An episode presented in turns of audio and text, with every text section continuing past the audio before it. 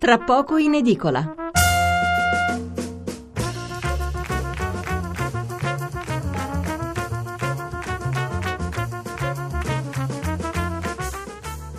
Buonasera da Stefano Mensurati e benvenuti all'ascolto di Tra poco in edicola, la rassegna stampa notturna di Radio 1. 800 05 05 78 il numero verde per intervenire in diretta, 335 699 29 49 il numero per mandarci un sms. Quasi tutti i giornali di martedì 2 febbraio aprono con gli attacchi di Renzi all'Unione Europea sulla questione migranti. Come sentirete, tutti i titoli molto simili fra loro, tranne quello del Manifesto che preferisce sottolineare un altro aspetto. Altro argomento che compare spesso sulle prime pagine, le unioni civili dopo il Family Day di sabato e nell'imminenza della discussione in Senato del disegno di legge Cirinà. Per il resto tanti titoli su svariati argomenti con una certa prevalenza della cronaca nera. Oggi ve lo ricordo puntata più corta come ogni lunedì notte, per cui in mancanza di un tema forte di rapporti fra Italia e Unione Europea, immigrazione, unioni civili, virus Zika e quant'altro abbiamo più volte parlato in questi giorni, in mancanza di un tema forte, dicevo, oggi affronteremo un altro argomento che è comunque di attualità.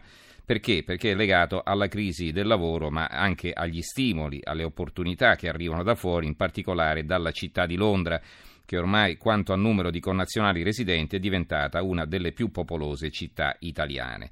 Tanti, soprattutto i giovani, che scelgono la capitale britannica per tentare di costruirsi un futuro, e noi ne parleremo fra poco, anche perché a riguardo è uscito un bel libro che vi presenteremo. Per il resto vi leggeremo come sempre titoli e commenti sui temi più in vista. Allora, per incominciare esauriamo quelli su Renzi.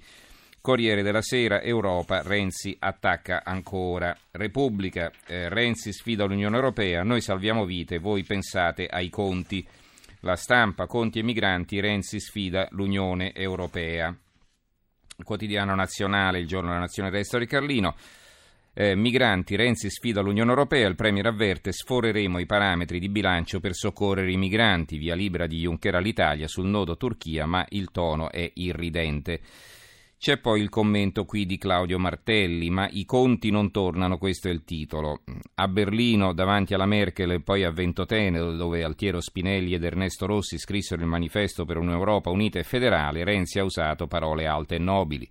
Vogliamo dire con decisione tenace che chi vuole distruggere Schengen vuole distruggere l'Europa e noi non glielo permetteremo. Poi, a chi è ossessionato da numeri, dettagli e parametri, Renzi ha contrapposto il grande sogno delle origini, l'Europa federale, che peraltro davanti alla Merkel lui per primo aveva definito non attuale. Contrapporre la nobiltà dei sogni alla miseria dei numeri è un espediente retorico cui spesso ricorre chi non ha fatto bene i conti. La buona politica, viceversa, consiste nel mettere d'accordo i sogni col principio di realtà e in questo la storia aiuta. Per esempio, quella recente insegna che la sinistra di cui Renzi è almeno in parte erede ha avuto con Schengen un rapporto schizofrenico. Oggi lo invoca, ma nel 1990 lo aborriva. Il Sole 24 Ore. Loro aprono su Draghi, però hanno un titoletto anche su Renzi, migranti, nuovo scontro tra Renzi e Bruxelles, la partita vera è sulla tranche di ulteriore flessibilità, questo è il titolo dell'analisi di Dino Pesole. E poi abbiamo il Messaggero, Renzi Unione Europea, la guerra sui migranti.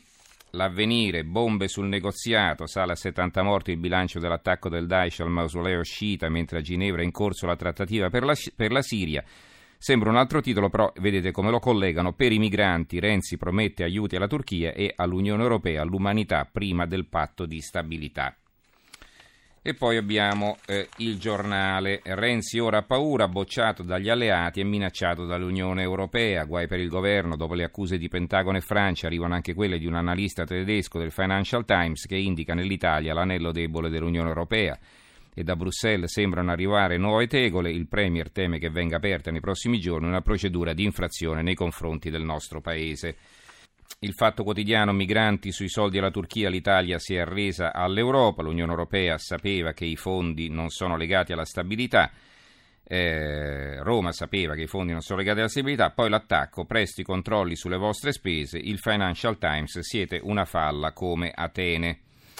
Libero, Renzi in Africa prepara lo sbarco in Libia, primo viaggio del Premier sul suo Air Force One, missili aerei russi fotografati nel più grande porto della Siria, Putin minaccia i confini di Erdogan. Quindi qui il titolo su Renzi non è tanto sui rapporti con l'Unione Europea quanto piuttosto sulla possibile guerra in Libia, possibile intervento militare occidentale in Libia. Ecco il manifesto che vi dicevo prima, vedete qui come titolano: Juncker ora irride Renzi, chiedi cose già decise.